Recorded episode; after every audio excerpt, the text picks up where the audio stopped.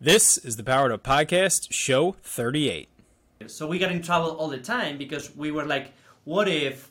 And he was like, yeah, let's do it, you know? So we needed to just try things. We needed to experiment, with the experiment learning, and explore. feel the learning, right? Like explore. What about if we do this? You know, so that's the way we try to teach, the way that we want to um, enhance our students, empower them to learn in that way, empower them to have that curiosity that we we had in the past.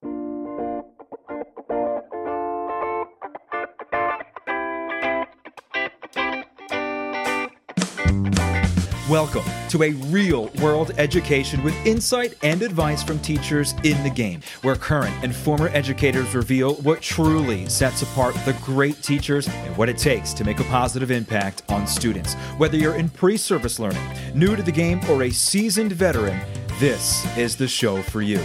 You'll leave feeling inspired to take action because we are powering education by empowering you.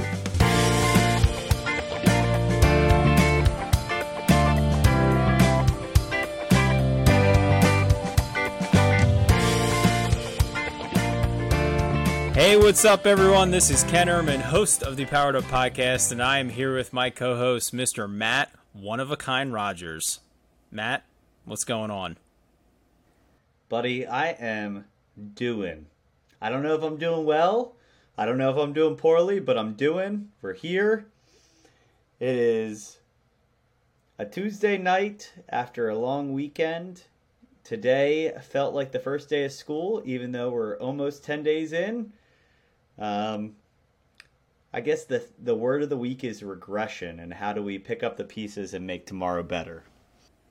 Yeah, it's always tough after. So, uh, Pennsylvania was hit by a, a pretty big hurricane. Not you know just a lot of flash flooding, not nearly as as bad as where it you know initially hits the coast and some of the tropical islands and stuff. But uh, a lot of school districts in Pennsylvania missed missed school, and then it was paired with Labor Day weekend, so we kind of already had a huge break uh, after the first week of school. So, so definitely um, in those moments, you kind of have to reestablish routines. And, and when it's the beginning of the year, like you said, you almost felt like you were starting over over from a routine and an, and an instructional standpoint. But um, we're here, like you said, we had a blast. We had an awesome interview tonight.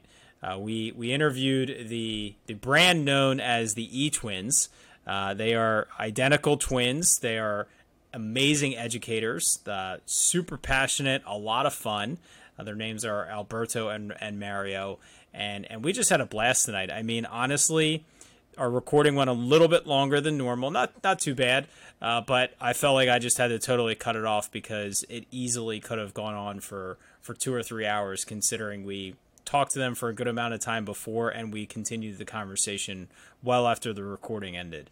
So, Matt, what what was it about them that you just felt connected immediately, and you just didn't want the conversation to end?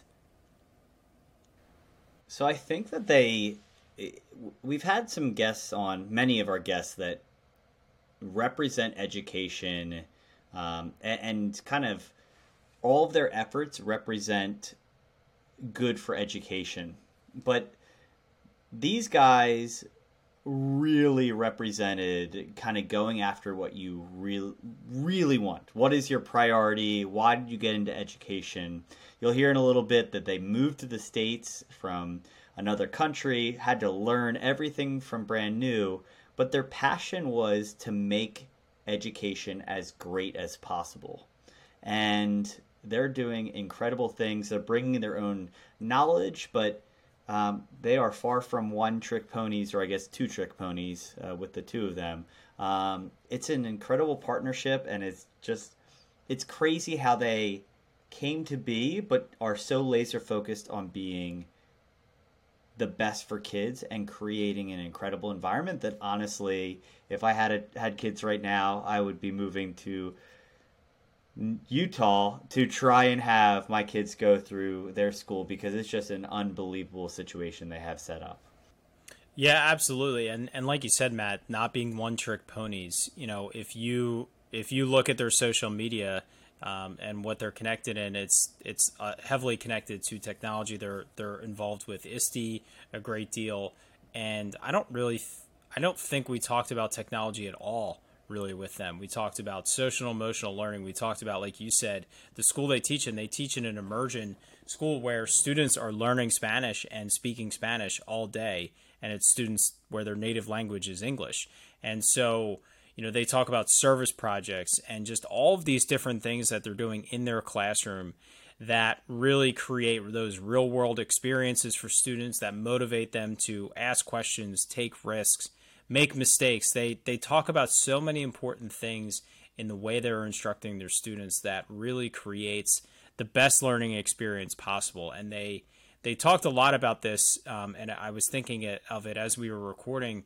They talk a lot about their students making mistakes and and solving problems, and the fact that they're in this immersion school from kindergarten, they're solving problems every five seconds over and over again every year through the through that time. And it allows them to then approach science and math and and their core content subjects from a different perspective where they can solve problems. And it, it made me think back to our conversation uh, with Kyle Nemus when we were talking about UDL and, and the ability to make decisions. And, and Matt you and I have talked about this where I would want to find ways to force my students to make as many decisions as they possibly could in a day because I wanted them to be prepared to be in a more choice based, student centered learning experience where they had to make choices to maximize their learning potential.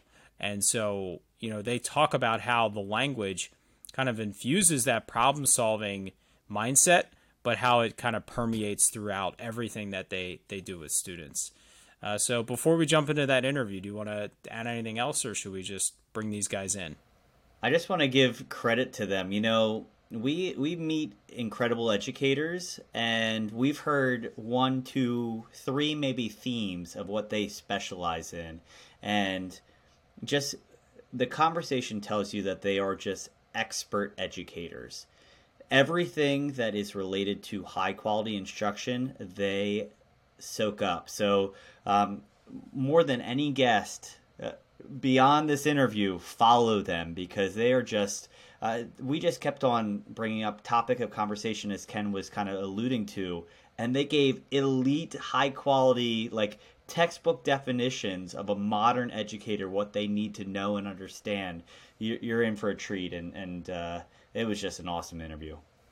Absolutely. So, without any further delay, let's bring in the E twins, Mario and Alberto. All right, Mario and Alberto Ajerez, welcome to the Powered Up podcast. We are super excited to have you here with us tonight. How you guys doing? Good. We are really well. Excited to be here. Doing well. Yep. Excellent. So this is a first time for Matt and I. We have uh, we have two guests on with on with us at the same time. Um, so why don't you guys officially introduce yourselves? Uh, just tell us, you know, kind of a snapshot of what your career in education has looked like so far uh, in your career. I guess I repeated myself, and where you're coming from. Well, it's it's kind of complicated, but like we are originally from Spain, and we did our uh, you know education degree back in Spain.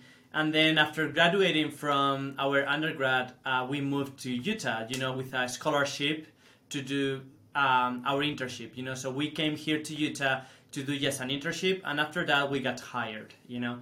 Uh, so like uh, seeing like we've been here for seven years already, you know. So we are teachers. Uh, I teach sixth grade, and Alberto and I teach fifth grade, and that's what we do on the mornings, you know, from like um, eight to four, and then after that we have our own like um, consulting and speaking company. So firm, and we work on that a lot too. So we do a lot of speaking, training for teachers, um, like coaching and all of those things that we we really enjoy too. So um, that's that's what we are uh, what we are passionate about, pretty much, right? Excellent. So, for those of us, uh, our audience that is only listening and not watching, uh, they are twins, um, and you know we've uh, we've only met just to get technology prepped up and stuff, but they're super energetic, and uh, I'm re- I'm really just excited to dig in here. So, I guess I'll just start things off with you know why did you make such a, a big move? What was what was the motivation to try out Utah? Did you think it was just going to be maybe a, a short experience and then you would head home? Just you know, what was that like in terms of making that big leap? So since we were little, we knew that we wanted to live out of Spain. You know, Out of Europe, Out of. Europe, Yeah. not because we don't like Spain or anything. It's because you know our mentality is that like we felt like if we lived all of our life in the same place, we were missing a lot. You know, we were missing different cultures, different experiences. So since we were little, we knew that we wanted to just live out of the country. So like uh, we were um, studying, you know, our degree back in Spain, and uh, we saw this opportunity, which is like a, it's a company, you know, that pretty much take. Uh, Spanish students and offer them an opportunity to come to the States. But you don't pick where you are going. You just send an application, you know, and then like those applications go to like a, this huge pool of candidates. And then uh, school districts go to that pool and pick the candidates. So pretty much it's a non-profit organization that matches like people that want to do like education internships with school districts that are looking for interns. So it, it was really funny because we sent our application and when we were told where we were going to go to teach, we were told we were going to Syracuse, right? And we googled Syracuse and it took us to Syracuse, New York. So So- we were super excited, you know. Okay, college, city, a lot of like, you know, we were young, so we were like, all right, it's gonna be crazy, a lot of party, you know, we're going to have so much fun. And then we found out that it was like Syracuse, Utah. Which is like a farmer, uh, like a farming city, you know. So I mean, we don't have anything against Syracuse, Utah, but it was funny to see. It was really fun to see or to make our mind that we were going to this big city with like a college city with a lot of like I don't know party and like you know night activities, and then we were sent to Syracuse, Utah, which is pretty much a farmer town. So I mean, it's great. You know, we had so much fun, and we are still in contact with a lot of people from that community. And like, uh, they were just amazing with us. You know, they like uh, were very welcoming and everything. Uh, but I don't know, it was just funny, you know, to see the difference between those two places. Well, if it if it makes you feel any better, until you told that story, I had no idea there was a Syracuse, uh, Utah. So uh, don't feel bad about that one. Matt probably knew that. He's a little bit more uh, traveled in the country than I am. That one slipped by me as well. So uh, you, your work now you, that you're you know doing. We'll we'll start with your eight to five, uh, teaching fifth and sixth grade. You told me when we met last night that it's a it's an immersion school. So can you just share with our audience? I'm sure there's a lot of people that have not heard of what an immersion school looks like or a fully immersion school, and um, and you know how that benefits the students and, and just what that dynamic looks like. So like immersion starts in like a kindergarten, so it's like K to 12 program. So pretty much like they start in kindergarten learning Spanish. And then when they go to first grade, they start learning Spanish and using Spanish in other subjects. For example, like we teach in first grade, I, I used to teach first grade, yeah. such an adventure. Yeah, that was, I went to, uh, from sixth grade to first grade.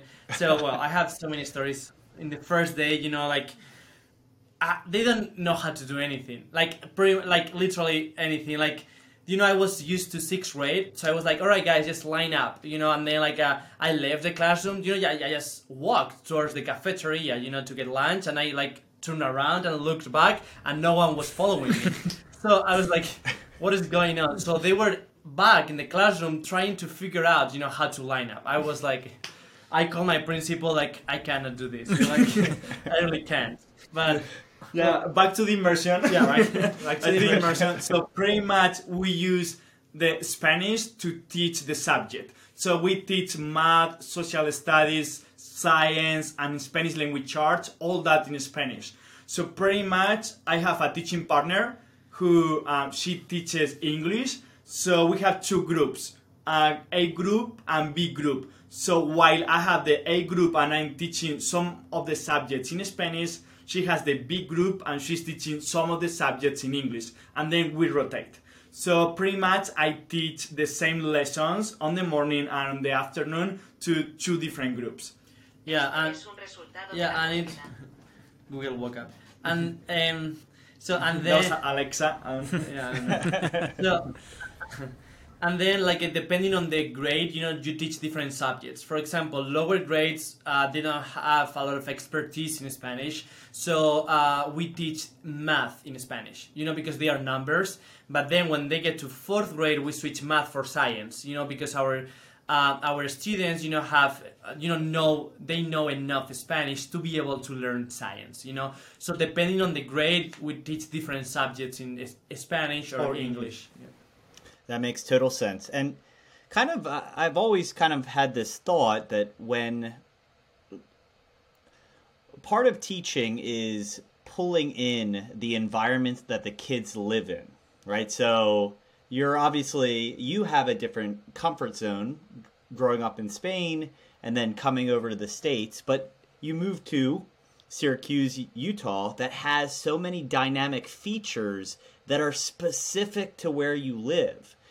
Can you talk about the comfort of m- merging maybe language and uh, a thrill of learning curriculum, but that kind of maybe learning curve of trying to understand the community and merge those? Because uh, one of the things that I know in fourth grade, we spend so much time talking about our history, our science, things that pertain to us.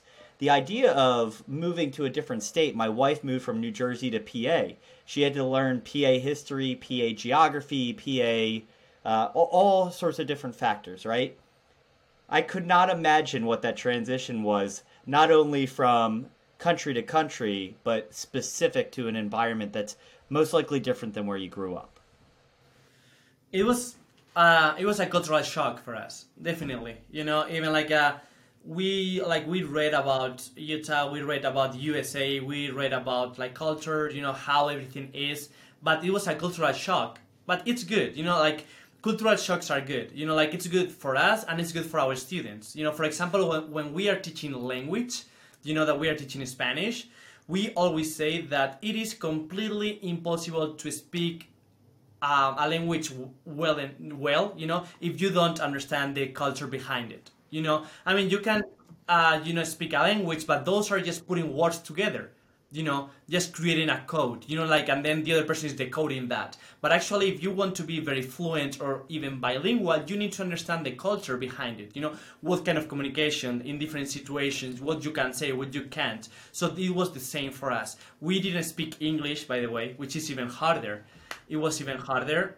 But you know, just even if we I learned think a that little, helped. that helped, yeah. because we couldn't make any mistakes because we knew no English at all. So, uh, but it was it was great for us to actually it was what we were looking for, kind of live in Europe or live in Spain, looking for that kind of learning more about the world, how other people live in different places, and that's what we try to communicate to our students daily in our classes, like because some of our students they live in a bubble. They think that the reality they live in is the only reality in the world. Like the way they live in they live is everyone lives in the same way. So we try to kind of like teach them or explain them that there are like many different ways that people live um, around the world and there is no a right or a wrong way. It's just different based on background culture language and all of those things. So i think that um, Mario was right on point when he said that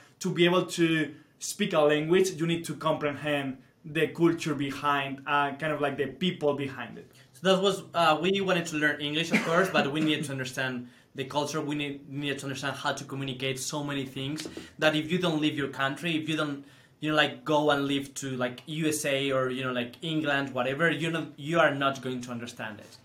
That makes total sense. And I think um, you can obviously speak to this better than I can, but as a male teacher, especially in elementary, we, we are coveted, right? Like kids love having male elementary teachers by all means.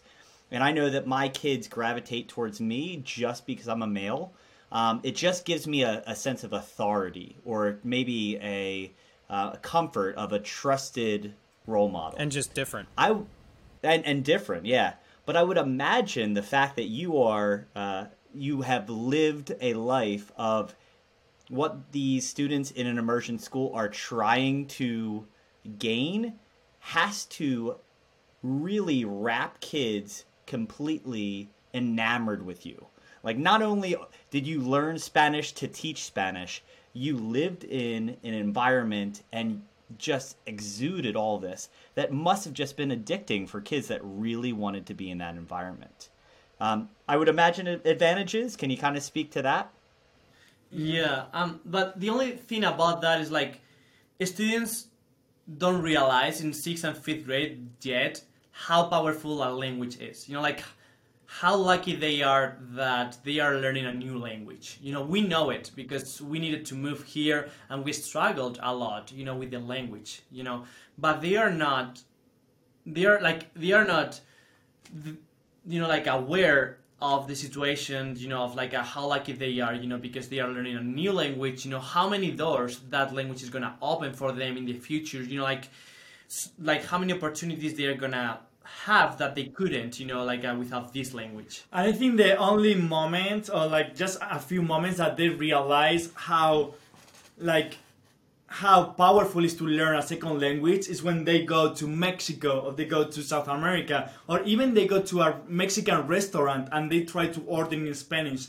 So I think that those little moments are the ones that make them realize how lucky they are, how fortunate they are um, learning a second language. But yeah, like um, I think we we are a good role model for them. Uh, good uh, kind of like I wish my students could do what we did in the past, kind of move to a different country and kind of like be willing to open their mind and learn the culture um, behind the language, uh, open their mind and be kind of be ready and be willing to, to try something different since they already speak the language. Yeah, and we tell parents, you know, like uh, you're thinking about going to, you know, like uh, uh, to college, you know, like uh, just send your student or your kid to, to Spain for college, you know, to Mexico, to another place, you know, it doesn't need to be for four years, you know, but like don't, you know, don't have your students lose that Spanish. You know what I mean? So like they have an opportunity. Like we are a perfect example that it works, and you know it's it's great, you know. So just think about that. So we talk with parents and we try to speak, encourage, encourage them. them as well, you know. So yeah, that makes total sense. And I just the the the thought that it has like popped into my head is right. So they they look to you. They do have that element. Maybe it's in a low risk environment, like you said, going to a local restaurant and, and trying it out, right? That might be the first key. But I'm sure watching your example leads to as you mentioned opening the eyes to the possibility. I'm sure you talk about your story because you're real human beings and you are open with them to say hey this is what i did something they never would have considered or had an example of way beforehand. So i just think that's that's fascinating. And it's really a, a leading by example of you know what you found i wanted to take on this opportunity and we took it on here were the trials and tribulations and the preparation that went into it, which is a lesson in its own right. Well, and I, I feel like it's, um, I, I think it's much more commonplace for people from Europe, or frankly anywhere outside of America, to take bigger risks like that and move greater distances. Um, much less common ar- around here. So I think you're even planting the seed that it's a possibility, that it's actually something they can do. If it weren't for you, they might not even grow up with the idea like that you're allowed to do that. They might not even realize that it is a possibility. So I think it's incredible that you're doing that. What I want you to try to break down for us is so you teach in a very unique um, you know experience for students where they're fully immersed in a language with which honestly I think is just incredible. Um, it's something that I wish I could have done. It's something that I hope possibly my children can do one day. What is something that you could say to every teacher that's listening to this podcast that doesn't teach in that environment? What's something that you feel you approach your instruction with because of being in an immersion school that kind of feeds to the, the style that you teach that isn't typical with regular uh, teaching practices that you think we all can relate to? Uh, does that make sense? Like, what's something different about the yeah, way you yeah. teach that everyone can pull away, and even in a regular math class, I can I can take that instructional approach. Uh, I think that there are two main ones. One is scaffolding, you know, because you're giving the instructions in Spanish. They, they need to complete the activities in Spanish. If you explain to them you know, like one activity with 25 steps, all of them in Spanish, you know, They're gonna get lost. they're gonna get lost. And the second one is check for understanding. You know, like when you are teaching a language, or well, when you're teaching a subject in a different language, you know, like uh, you need to check for understanding every five seconds. Like if you, like uh, we have our principal coming to our classrooms and they principals or like a superintendent, they always say the same. You know, it's like a, they love how all of Feedback goes Im- both ways, Yeah, right? immersion teachers, you know, like I just check for understanding all the time, and we're asking for feedback all the time, you know, because it's what we need to do. Because if one student is not with us, you know, like uh, it's it, they're practically yeah, yeah, they- they're not gonna they're not gonna complete the activity, you know, because they cannot maybe they can't go home and read the article or whatever the text by themselves because it's gonna there are gonna be a lot of words that they don't know, you know, so they need to be with us pretty much all the time. and some of them they don't have that parent support that that parent or like um, I don't know like cousin or aunt or uncle that speak Spanish. So pretty much all we do, all the instructions, uh, everything we want them to fully understand needs to be taught in the classroom. You know, and also. Uh, I know you have noticed, but we move a lot our, our hands and do we do a lot of movement when we explain things and when we talk, and that's why um, that's because we speak and try to kind of like uh, explain what we are saying at the same time with our hand movements or whatever because it's the way we are you i mean we use, usually teach because we need to um, explain them with with words but also with like some movements what we Actions. mean actions repetition different things so How Almost much? that pantomiming that goes along with it. Yeah, that makes Yeah. sense. How much of of the way you're teaching and what you're teaching them? How much of it is built in that you have confidence that they will that they will step up to the plate and learn it and and and run with it in terms in comparison to kind of defining every word for them before you actually start start talking because i find so often even outside of, of what we're specifically talking here with immersion is that teachers teaching algebra in high school or different subjects feel like they have to teach every step of every process in their curriculum before they can kind of open the reins up and let the students run.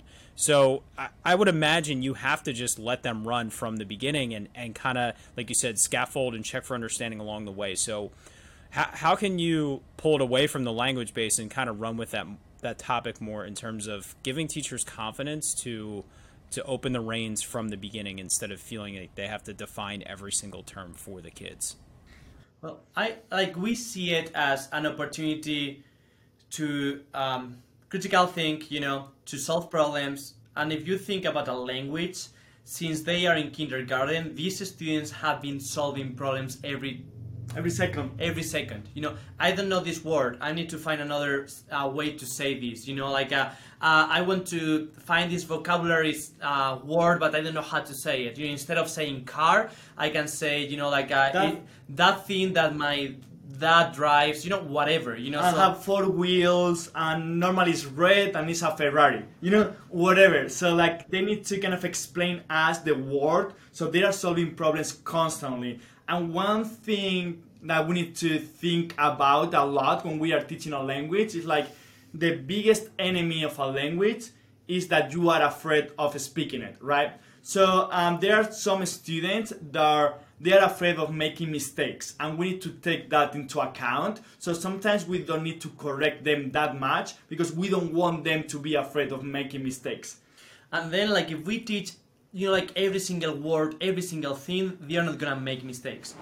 And like, people learn by making mistakes, and that's a fact. You know, the most mistakes you make, the more you learn. And like, we tell our students, you are not making mistakes. For example, like I told them today or yesterday, hey guys, you are not making mistakes. You are speaking fifth grade Spanish. This is sixth grade. I want you to make mistakes. I want you to try new things and to fail. If you are failing, it means that you are learning. You know, like, but if we are super rigid, you know, like if we have this structure that we teach every single thing, like we are holding their hands, you know, and just taking them through their learning journey, and they are not gonna make mistakes. They are not gonna fail. We don't want that. We want them to fail, but and we want we want us to be there with them you know hey you you ha- you're failing how can i help you this is how you do it you know but if they don't fail like they're not gonna learn Yeah.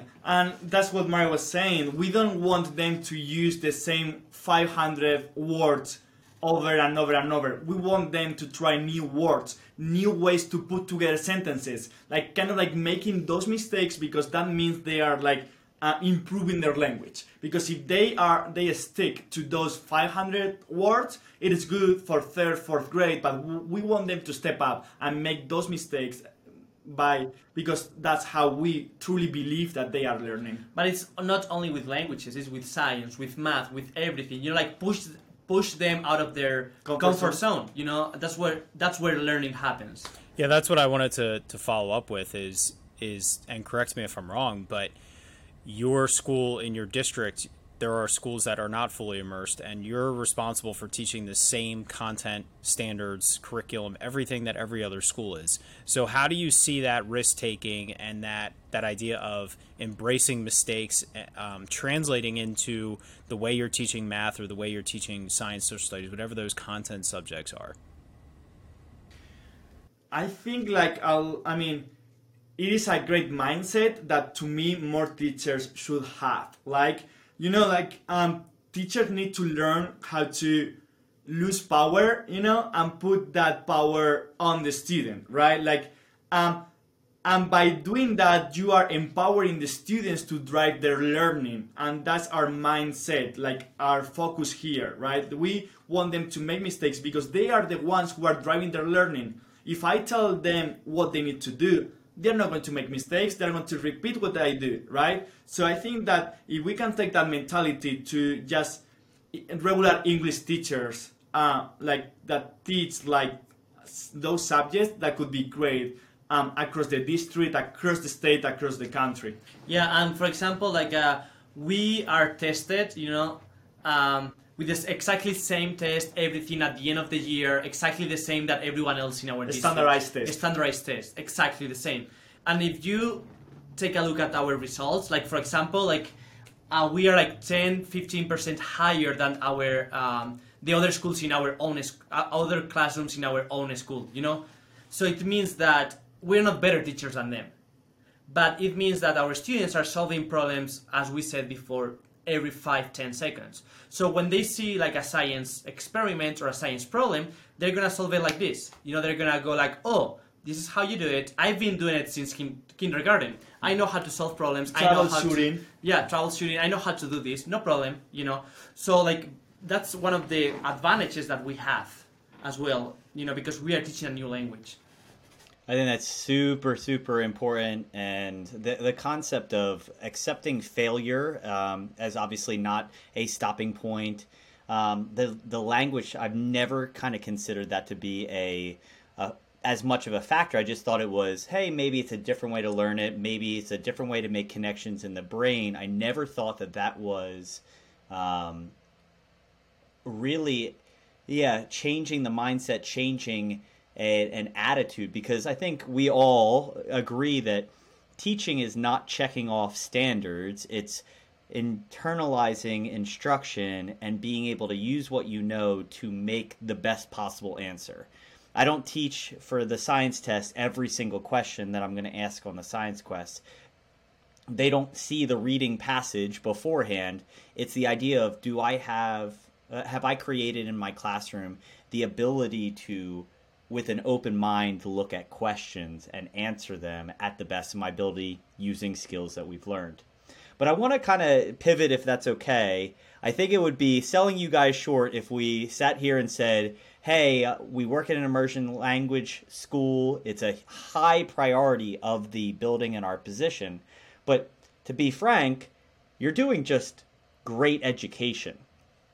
Top level, like what kids need today, regardless of the grade level, regardless of the language barrier, regardless of those type things that are passion projects for many of us educators. So I just want to kind of pivot away from that one topic and and maybe it's still intertwined, but I know beforehand we were talking about concepts like future ready and social and emotional learning that I'm sure, again, are intertwined, but I'd love for you to talk about where that passion comes from and what you're actively doing to progress understanding, pulling those features into your day to day teaching to probably lead to the the enhance of student scores beyond just the fact of it being an immersion school. Yeah. So I think our passion comes from when we uh, were growing up, we were troublemakers. Like, let's be honest. And then troublemakers, we were very active. We were like, uh, we couldn't just be sit, you know, for eight hours. So let's say that the traditional uh, school system, education system, we didn't fit in that description of that student who sits in a who sits in a table, you know, just listens for six hours, complete the workbook, and then go home. We couldn't. We needed to just hands on, you know, just stand up and try this, and we were very curious. So we got in trouble all the time because we were like, "What if?" And he was like, "Yeah, let's do it," you know. so we needed to just try things. We needed to Experiment, with the learning. and explore. feel the learning, right? Like explore. What about if we do this? You know, so that's the way we try to teach, the way that we want to um, enhance our students, empower them to learn in that way, empower them to have that curiosity that we we had in the past. And we already, I mean, we still have, right? Because as you were saying, we are working on a PhD uh, focused on future ready skills. So to me, that I am my PhD is focused on social and emotional learning. To me, um, it is so important right now, right? In the perfect world, in my perfect world, um, the EQ will be equal to the IQ, right? We always have this, uh, we always, always give this great example. If we take the best teacher in the world, like best teacher, like number one, we give him or, or her the best lesson ever, and we give him or her the best students ever. If one or two or three or four students are not mentally ready to learn, it doesn't matter if he or she is the best teacher, if he or she has the best lesson, they are not going to learn. Because there is something that is blocking them for learning, from learning, which can be a bad emotion, a bad experience that they are not ready to learn, they are not happy, something happened at home, or they are feeling that anxiety for something. So we truly think that teaching our students how to deal with those emotions are key for their future. And then the other future ready skills, we were talking about test, right? Um, we are a little against standardized testing. I'm sorry for this, but like standardized No testing doesn't show necessary any. here. Yeah, we're we're on the same boat. It just shows that you you master the content. What about collaboration, communication? What about 21st century um, skills? What about critical thinking? What about and we could go on and on forever. You know, standardized tests is one test about one subject one day. What In about one specific in day. one specific day and specific time? What about if my A plus student uh, has been sick for the whole week and she just came back to school?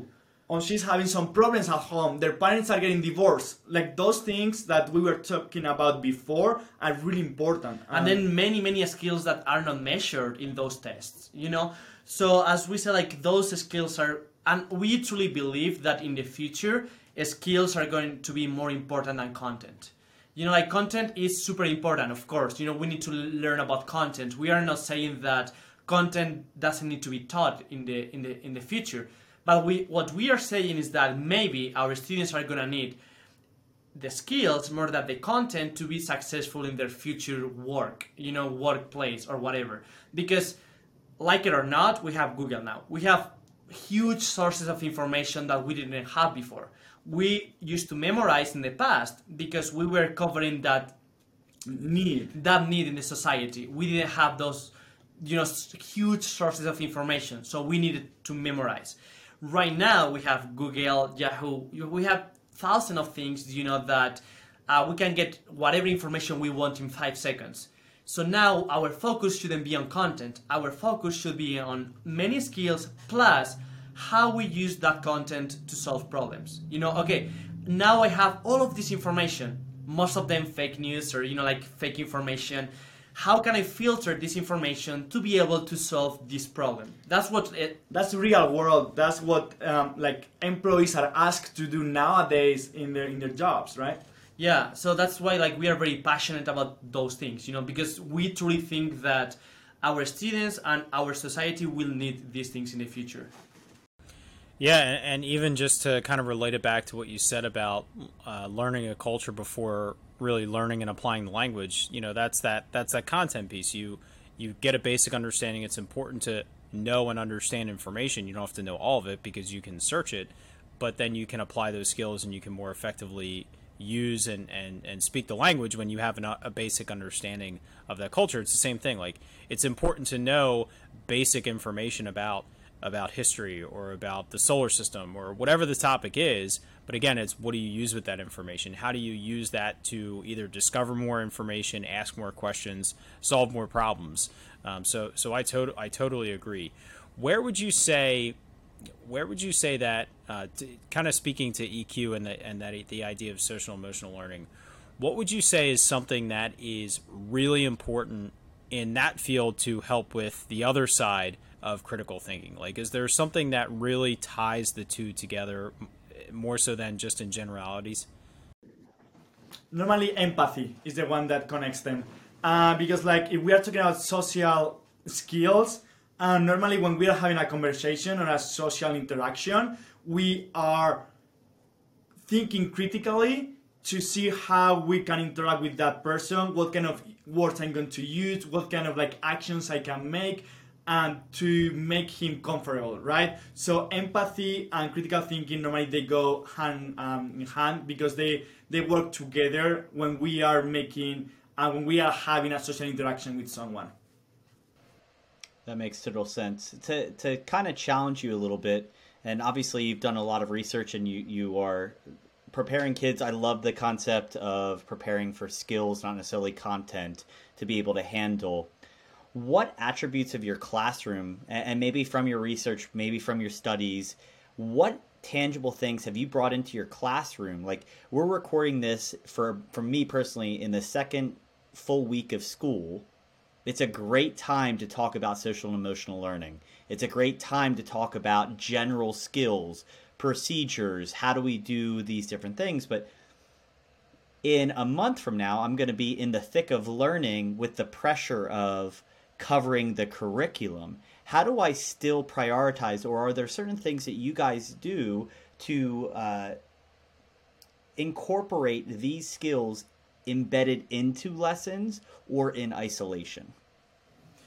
We always say that, for example, like social emotional learning or STEAM, STEM, you know, STEAM, you know, like uh, we kind of like talk about those two because every time we kind of like go to conferences and speak or like visit schools, we see how teachers do social emotional learning, technology, STEM. They teach those in isolation. and to our mind, that is a huge mistake. It's great that you have like a social emotional learning day, you know, every month. That is great. But it, it's not going to have a huge impact in, in your students because you're teaching that in isolation one day but if you can get that and put that into your kind of create a routine or kind of connect that with your learning, that's how it is super powerful. For example, like our morning routine. Our students get to our classroom on Monday, and then we have a schedule. And in that schedule, they have everything they are going to do throughout the week. You know, everything. So after that, uh, they scroll down a little bit, and then they have their weekly goals. You know, they need to set a weekly goal for each subject. Can I pause for a minute? Yeah. Okay, when we talk about, I want to explain this for the people that are listening. When we talk about social and emotional learning, there is more than just emotions. We talk about self regulation, social awareness, all those things that are also important in social and emotional learning. And you were talking about self um, regulation and self awareness. Self awareness. So. so thank you so much because that's a huge misunderstanding, misconception that social emotional learning is just emotion, emotions and it, feelings, but it's it's way more than that. So our students get to our classroom, they have uh, their planning for the whole week, their schedule, they uh, set weekly goals, and then those weekly goals for each subject. You know, and those weekly goals need to be smart. So what does it mean to be like smart? a specific, measurable, timely, uh, accurate.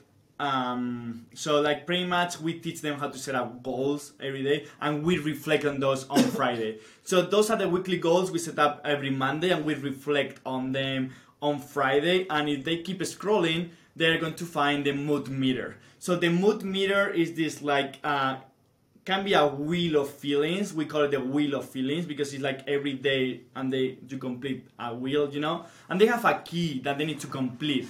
So happy, angry, um, like disappointed, like anxious, you know, and they need to complete with color. That's called emotionally granularity. Emotionally granularity is to put emotions into words. In this case, into colors, which is it's great to see how they match different colors and emotions. So they have this key, and for example, they have happy. And for a student, happy is yellow this week, so they color happy yellow. Then angry, and it's red for them this week. You know, so they complete this key of different emotions, kind of linking those emotions with the color. the colors. And then every day, like in the morning, they need to color, you know, like uh, that uh, that day how they are feeling. You know, for example, Monday I feel happy, Tuesday I feel angry, you know, whatever. And then on Friday, w- when they reflect, you know, on the Goals. weekly goals, they also talk about their emotions. They also talk about their mood meter, their wheel of feelings. So if uh, their videos we use Flipgrid would be something like, okay, Monday I felt angry and then I didn't meet this goal. You know, for example, I felt angry or anxious on Monday, and I uh, that day we needed to take a test, and I my test I got twenty percent. You know, Because I was not feeling because I was not feeling good. So we are asking them as well to match emotions with academic performance. You know, because we want them to realize how their emotions are affecting their academic performance. Plus, it's a way to track their emotions. Sometimes we have a lot of students who are suffering in silence. They're anxious. You know, they're doing whatever, and they're not gonna come to you. You know, and say, "Hey, you know, uh, I have this problem or I'm struggling."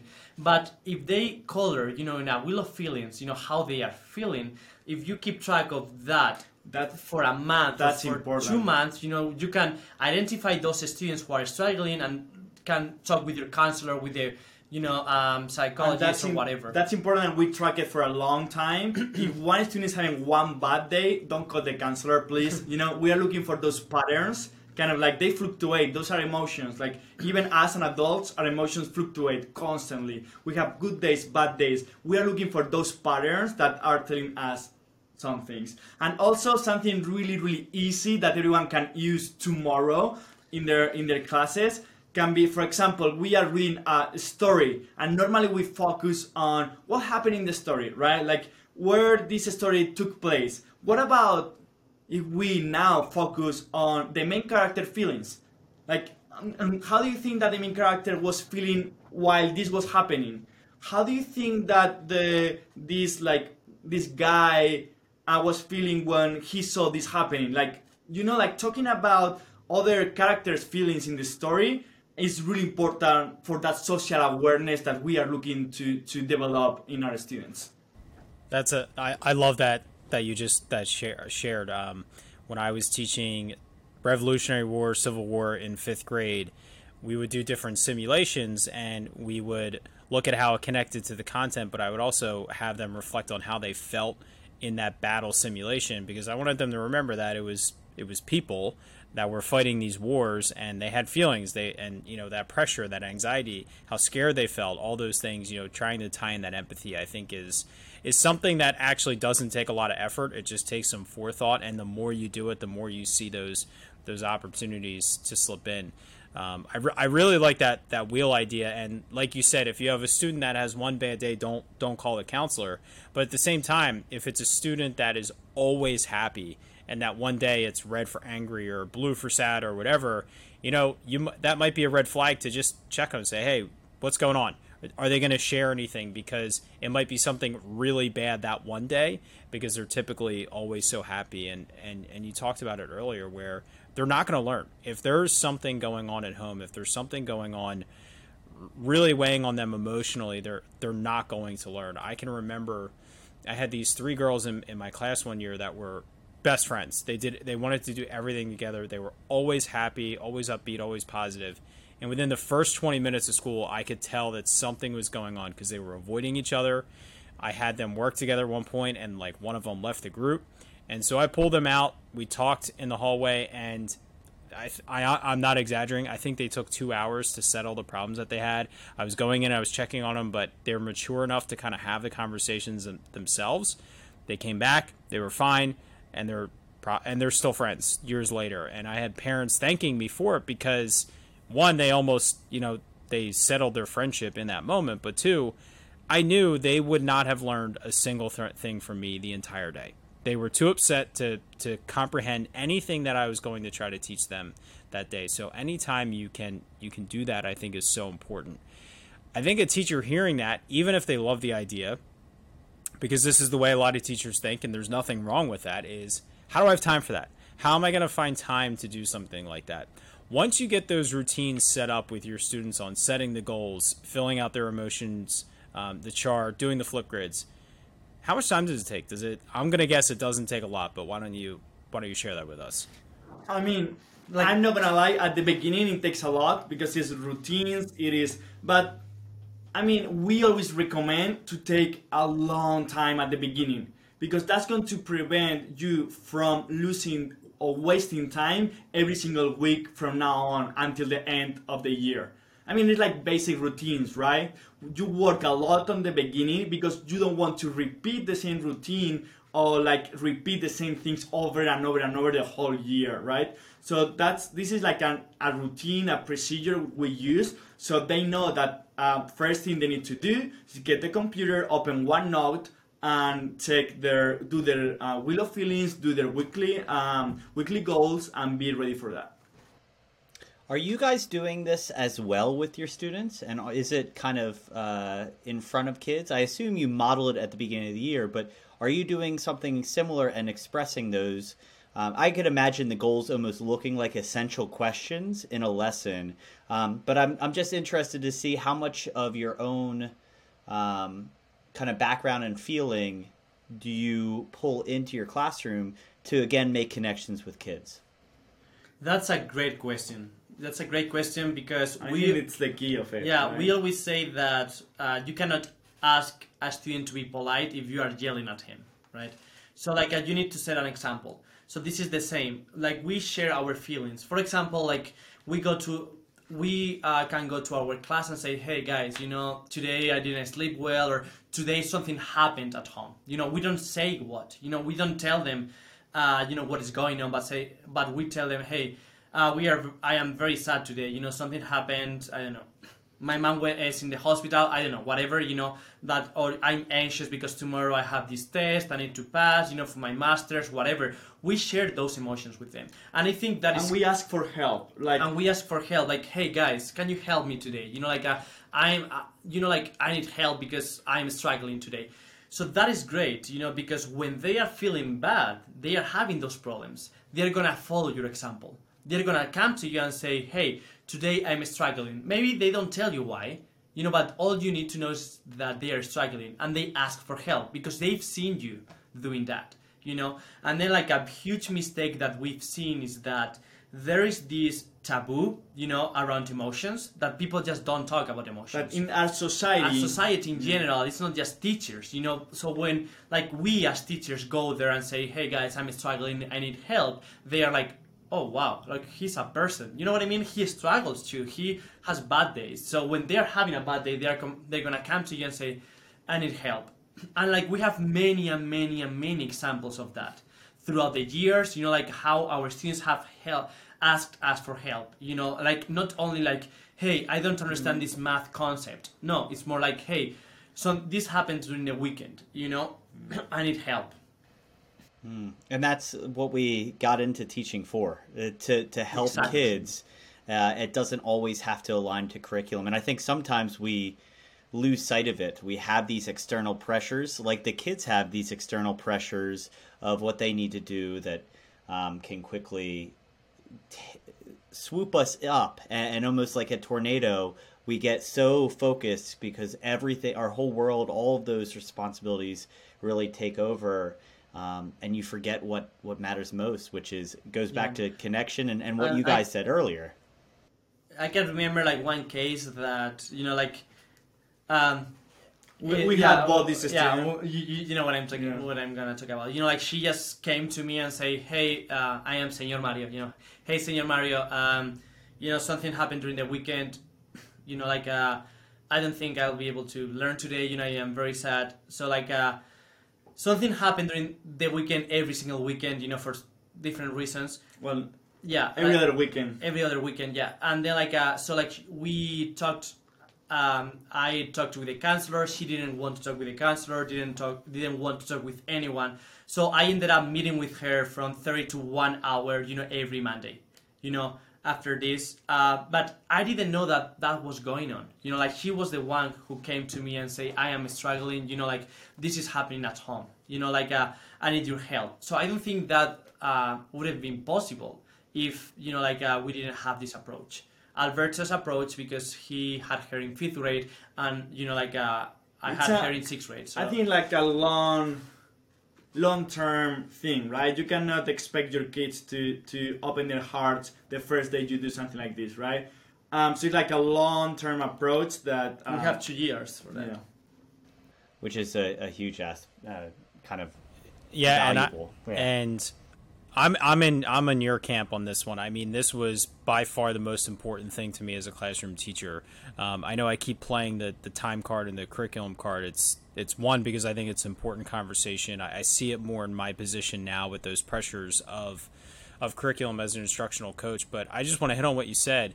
When you spend time on this, when you spend time on teaching procedures and routines, which we already do, you know, but when you add this component of the social and emotional learning, you're going to buy back tenfold the time throughout the year because you're going to have your kids with you more. They're going to be engaged more. They're going to be learning more. Um, so I, lo- I love how you, you said about that. You're really front loading your time and, and preparing your class to to just to just move better as a group, to learn better as a group, to to stay connected. Uh, so kind of transitioning into that, I want to jump into our lesson lens because I am super excited to see how the two of you attack this together. Um, knowing that you guys you guys pair off as, as fifth and sixth grade. Uh, Mario, do you feel the do you feel the pressure like being the second year of, of the E twins as as you have branded yourself? Um, have you always been behind him in a grade level, or has it been only been like that for a couple years? Uh, I think that you know, like uh, students are super happy to get me after one year of waste. You know, You They, made they actually leave school after like you made it 49 No, minutes I- without without uh, making fun of each other. So that's to me that's pretty impressive. Was- having we having a almost- we brother almost myself. made it. Yeah, we almost made it, but it was longer than usual. I gotta say. So, Yeah. All right, so uh, I I think that I do the easy job to be honest. You know, when I get my students, I mean, like I need to continue that. But Alberto, he's like he's taught them. You know, like he established those routines. He established those that culture. that culture, the environment, you know. So I just need to kind of like continue, and of course I'm gonna make it more complex, you know, because it's sixth grade, you know, like uh, it's just different, you know. But I do the easy, the, the, the easy work, to be honest. Well, and that almost kind of Can you repeat pairs. I'm not gonna repeat it. that almost partners really well with what you guys are studying in your PhD, right? Like in one area, hey, I need to get everyone emotionally ready for learning, and then they move on to another year, and it's what skills do I need to be a functioning adult in this new world that we're living in? Yeah, I think that's a, a great tag team partnership you guys have.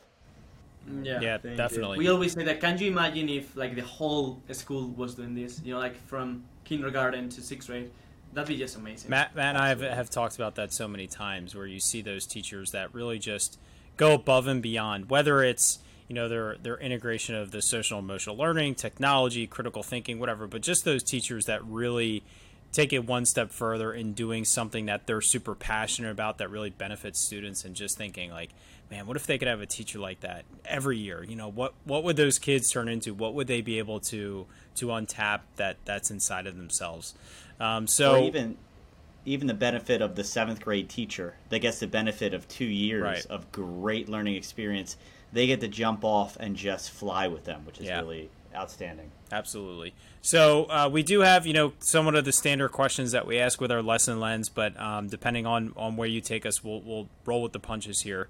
So question number one is, are we looking at a unit o- overview, a long-term project, or a single lesson? Uh, Which one do you want to? I would say like the same. Building a s- No, the other one. Well, can we share two? yeah, yeah, Absolutely. yeah, absolutely. You can. Yeah. We like we every year do like a big project. You know, like a two months, long-term three months project. project. Yeah.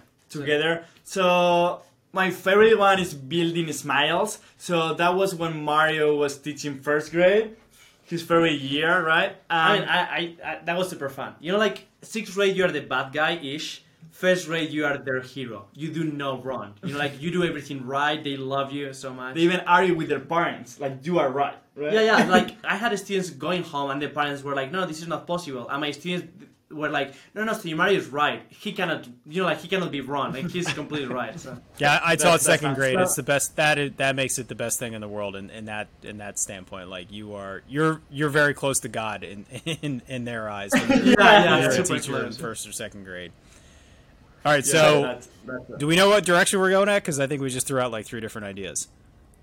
yeah, you yeah, know. building smiles. Okay. So pretty much, um, so we partnered up. So we did the whole year what we called STEAM buddies. So pretty, pretty much my sixth graders went down once a week to first grade, and we partnered up and we introduced different tools for them to learn. We introduced Flipgrid to them. We introduced different like uh, Minecraft. Minecraft. We introduced a lot of things with the- STEAM projects, analogic, you know, like nothing technolo- like uh, technological, just like uh, how to solve problems, STEAM challenges, stuff like that. we did a lot of things together. That was a really fun year. We we loved it, like working together and just watching the sixth graders uh, helping the first graders to solve problems. That that was awesome. So to end the year, we wanted to do something big, a big project A service project. a service project. We always do service projects, so we tend to do service projects. So for this, uh, we partnered up with We Schools, which is a non-profit organizations, and they have different like villages around the world. Like they serve different communities that are in need. So for this, what we did is like Mario students, they wrote. Uh, no, my students wrote um, a, a book in Spanish, a story like a, a chapter book, and Mario's students, what they did, they just like did the pictures of The- the, the book, drawing of the the book. drawing of the book, which was really really um, cute to see. Like going back a little bit, my students were learning about ecosystems. You know, so like uh, a part of that learning was that Alberto's student taught my students about like a vocabulary words about ecosystems, animals, um, you know, plants, stuff like that. So they needed to write a book about like a, an animal, you know, an animal and an ecosystem like that. And then my students did the drawing. After that, they got into Minecraft and they created the main character of the story on Minecraft which was an animal. which was an animal, and then we 3D printed them. So at this point, they have like a book and a toy that went with the book, right? Because he was the main character. And after that, we did like an audio book on Flipgrid that we put a QR code in the in the Back book, part. in the back part of the of the book, and then they created a video game, an adventure mode in Minecraft as well, which went with the uh, Book. with the book. So at this point, we had the book, and two QR uh, QR codes at the back. with the video game and the audiobook and then the toy and like we wanted to donate this to someone but we needed to find like a community that spoke Spanish. spanish right because like the books were in spanish so like we partnered up as alberto said with we schools that they have uh, like a, a village in um, haiti even they speak french but it's so close to uh, dominican republic you know so like they had a lot of like a spanish population and we sent all of that to uh, to that village you know with their help we shaped that And I remember like two months later, we got pictures of like the, those kids opening their books and playing with those toys. And I still remember the day. Do you remember? Yeah. We were we were like eating breakfast with our parents that flew in from Spain to spend Christmas with us.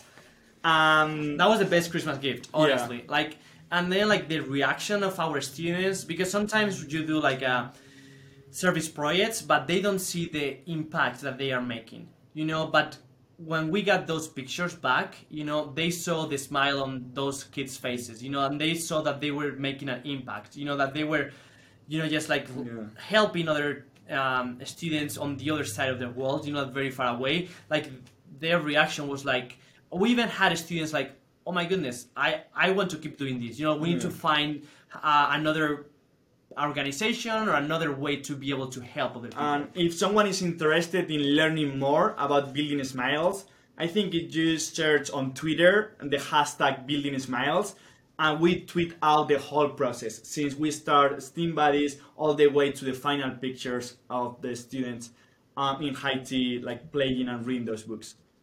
Man, oh man! From from not being able to get kids to come out of the hallway in a line to being published illustrators and giving gifts, is pretty good stuff.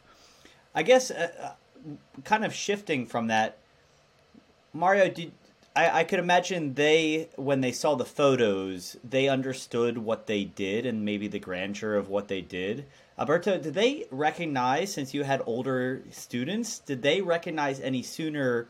The value? Did it click with them? The service, the joy that they would be creating, which would lead to intrinsic motivation. Um, and also, I guess I'll, I'll also pair in not the big picture, but what did the first grade learners provide to the sixth graders in skills? What was that learning experience like for them? Because we can obviously tell a sixth grader can guide a younger kid, um, but I'm sure there's also exchange equally between the two. I think that they they did. They kind of like recognized what they they did, the impact they made, but it was right after seeing those pictures, right?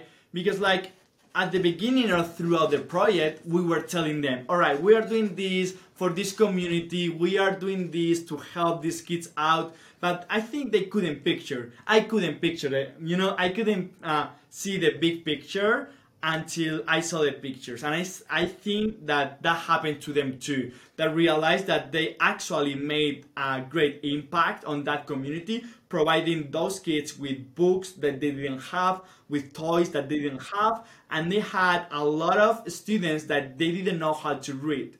So that's why we put the audiobooks there for them. So until they didn't see that that was real, right? They couldn't they couldn't figure out that that they were making making an impact but after that it was just like just by watching their faces was was was worth And it it wasn't. I mean, like we talk about service learning, but it was about content and curriculum as well. Sixth grade, they were learning Spanish. They wrote a book. They uh, read the the book because they needed to do the audiobook. You know, first graders they learned about ecosystems, vocabulary, uh, how to solve challenges. You know, how to create like a 3D model. That that is very important as well. You know, like uh, for first graders. You know, and then sixth grader like uh, they benefited from all of that plus they were teaching what they knew to the first graders like if you have never done this as a teacher we highly recommend it like have your your students teaching what they learned to other student or to other person and you're gonna see how like uh, that content whatever they are teaching it clicks and it sticks on them you know because they are teaching that to other person Well, yeah, I- you just have to, Go ahead, Matt. Sorry, it's- so I I have just a minor example, um, and it doesn't have to be a big gap like first and sixth grade. I had my fourth graders be the ones that taught the third graders introduction to area and perimeter and surface and, and those type features because they were mastering the skill in fourth grade, but it was only introduced in third grade. And the depth that the third graders learned it from their peers or close to their peers made a wild difference in their understanding as opposed to here's a formula fill it in. Here's another formula fill it in. Now all the blanks are filled. It makes a huge difference Yeah, I was I was going to reiterate that and just say that the when the students know they're expected to teach others, not only do you need to have an understanding of the skill obviously to teach, but just that pressure. Like they they feel that pressure of like, all right, it's it's on me. I need to step up for these kids.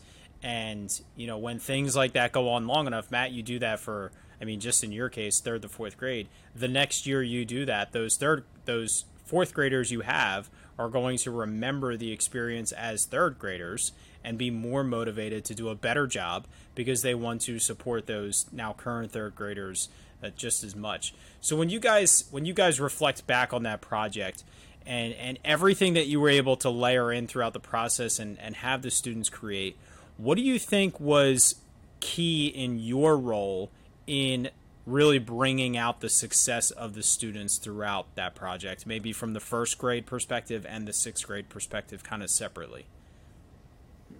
I, from the first grade perspective i think that uh, i said it before but just scaffolding you know like uh, you really need to you know just give it to them in pieces you know like uh, different steps very slowly you know because you're asking a uh, first grade student to do like this massive uh, project you know and i would say that one thing that we did very well is take like a step by step. You know like uh, we didn't start our project thinking about the final result.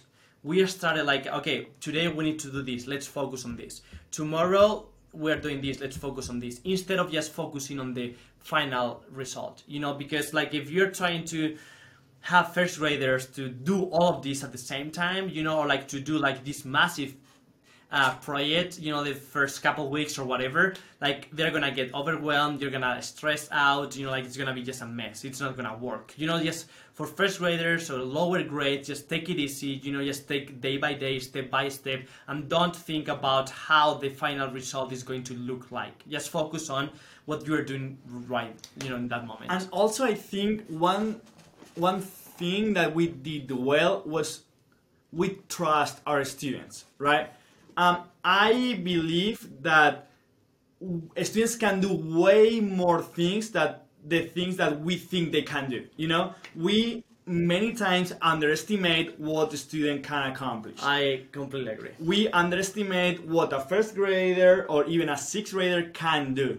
You know, like we need to push them to be better. We need to push them out of the comfort zone. We need to trust them they can do it. And if they cannot, I'm there with them to help them out.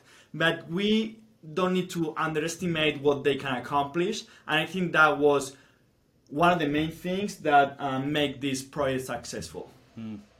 I think Can't uh, say both that of enough. those.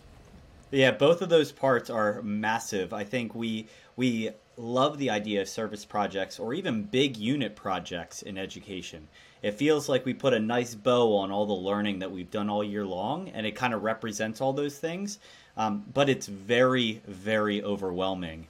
And I'm you've already taken a service project to an incredible degree. I guess to ask this question like I I assume the success and honestly that Christmas gift I imagine more so seeing those pictures was the excitement to show your kids those pictures was even better than you seeing them yourself. What has that taught you about that kind of open mindset of new projects and what you consider as future projects because i'm sure as creative individuals you don't just rinse and repeat the same project over again but speaking to their level of what do i expect of them and can they do more than what i'm giving them credit for what is your evaluation when trying to do another service project or other projects at different times of the year I think one thing that I want um, I want to uh, clarify. So it was a Christmas gift because it took forever to send um, those uh, to Haiti. So we finished them actually in end of April, May ish, and then we wait all the summer and we were like, it's Ah. not gonna make it. The box is not gonna make it, you know. And then like um, because we uh, ship it to the uh, to the non-profit organization which is based in Toronto, Canada, and they took it there in the next trip that they had planned, which was like around November. So that's why um, I just want to like uh, uh, clarify those those. those things. absolutely So I would say that um, I lost what I was going to say. Sorry, you interrupted me. He loves to interrupt. the question just just to restate it and give you a moment is just like we we are looking for these projects that get us excited the moment we wake up to run to school and start them i think that's what we all look forward to what is your your thought process your evaluation how is how is the success of this example opened your mindset to trying something new with kids that you know is not only just cu- curricular but also could change a kid's perspective of their year with you how like well like we did another project that's called design the future and then like we did that project, you know, because of building smiles. You know, because like one of the things that uh, we hear um, a lot of teachers to talk about or education leaders or whatever is like uh, real world problems. You need to bring to your classroom real world problems. Actually, we're not bringing real world problems. You, why? Like, yes, we are solving problems, but those problems, you know, are not real world. And you are fake solving real world. they are problems. fake real world problems, right? Like you're actually solving problems that are not gonna make any impact in the outside, right? Yeah. So like, uh, and we were doing that in the past. You know, as Alberto said, solving fake real world problems. But with this project, we started to s- solve real real world project. You know, and Problems. problems, and then you can think that there's no difference with that but the difference is huge the impact that you are making in your students you know it is huge because they are seeing they are realizing that they can make that change you know so like from now on every like from that moment every project we've done like it was a real real world problem we partnered up with organizations we partnered up with companies we like we did several things several different projects and everything was focused on okay this needs to be real world you know? My students need to solve those problems that out that are out there you know and they need to be real. So that difference is huge and we realized of that difference when we did this project. And something that we realized during those projects was like, we need to ask for help, right? Um, we love to partner up with organizations that can provide us something that we cannot achieve by ourselves, right? For example, um, this building smiles, we partner up with We Schools because we are we're looking for communities that were in need of those materials, but we couldn't find them. So we reached out to a community partner to find those um, communities.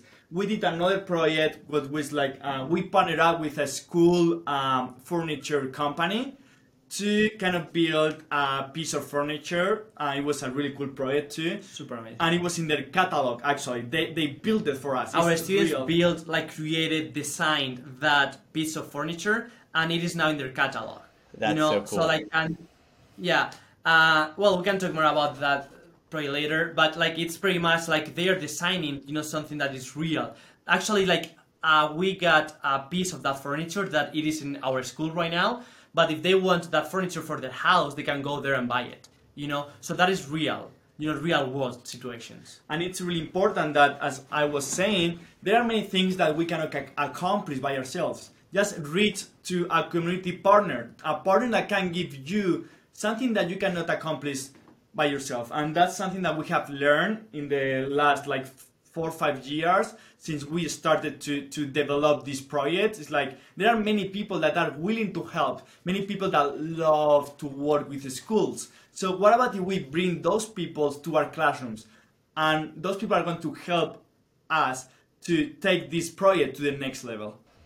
I think that's really wise, and I think the the one thing that I'll add is we as educators get construction paper cards all the time.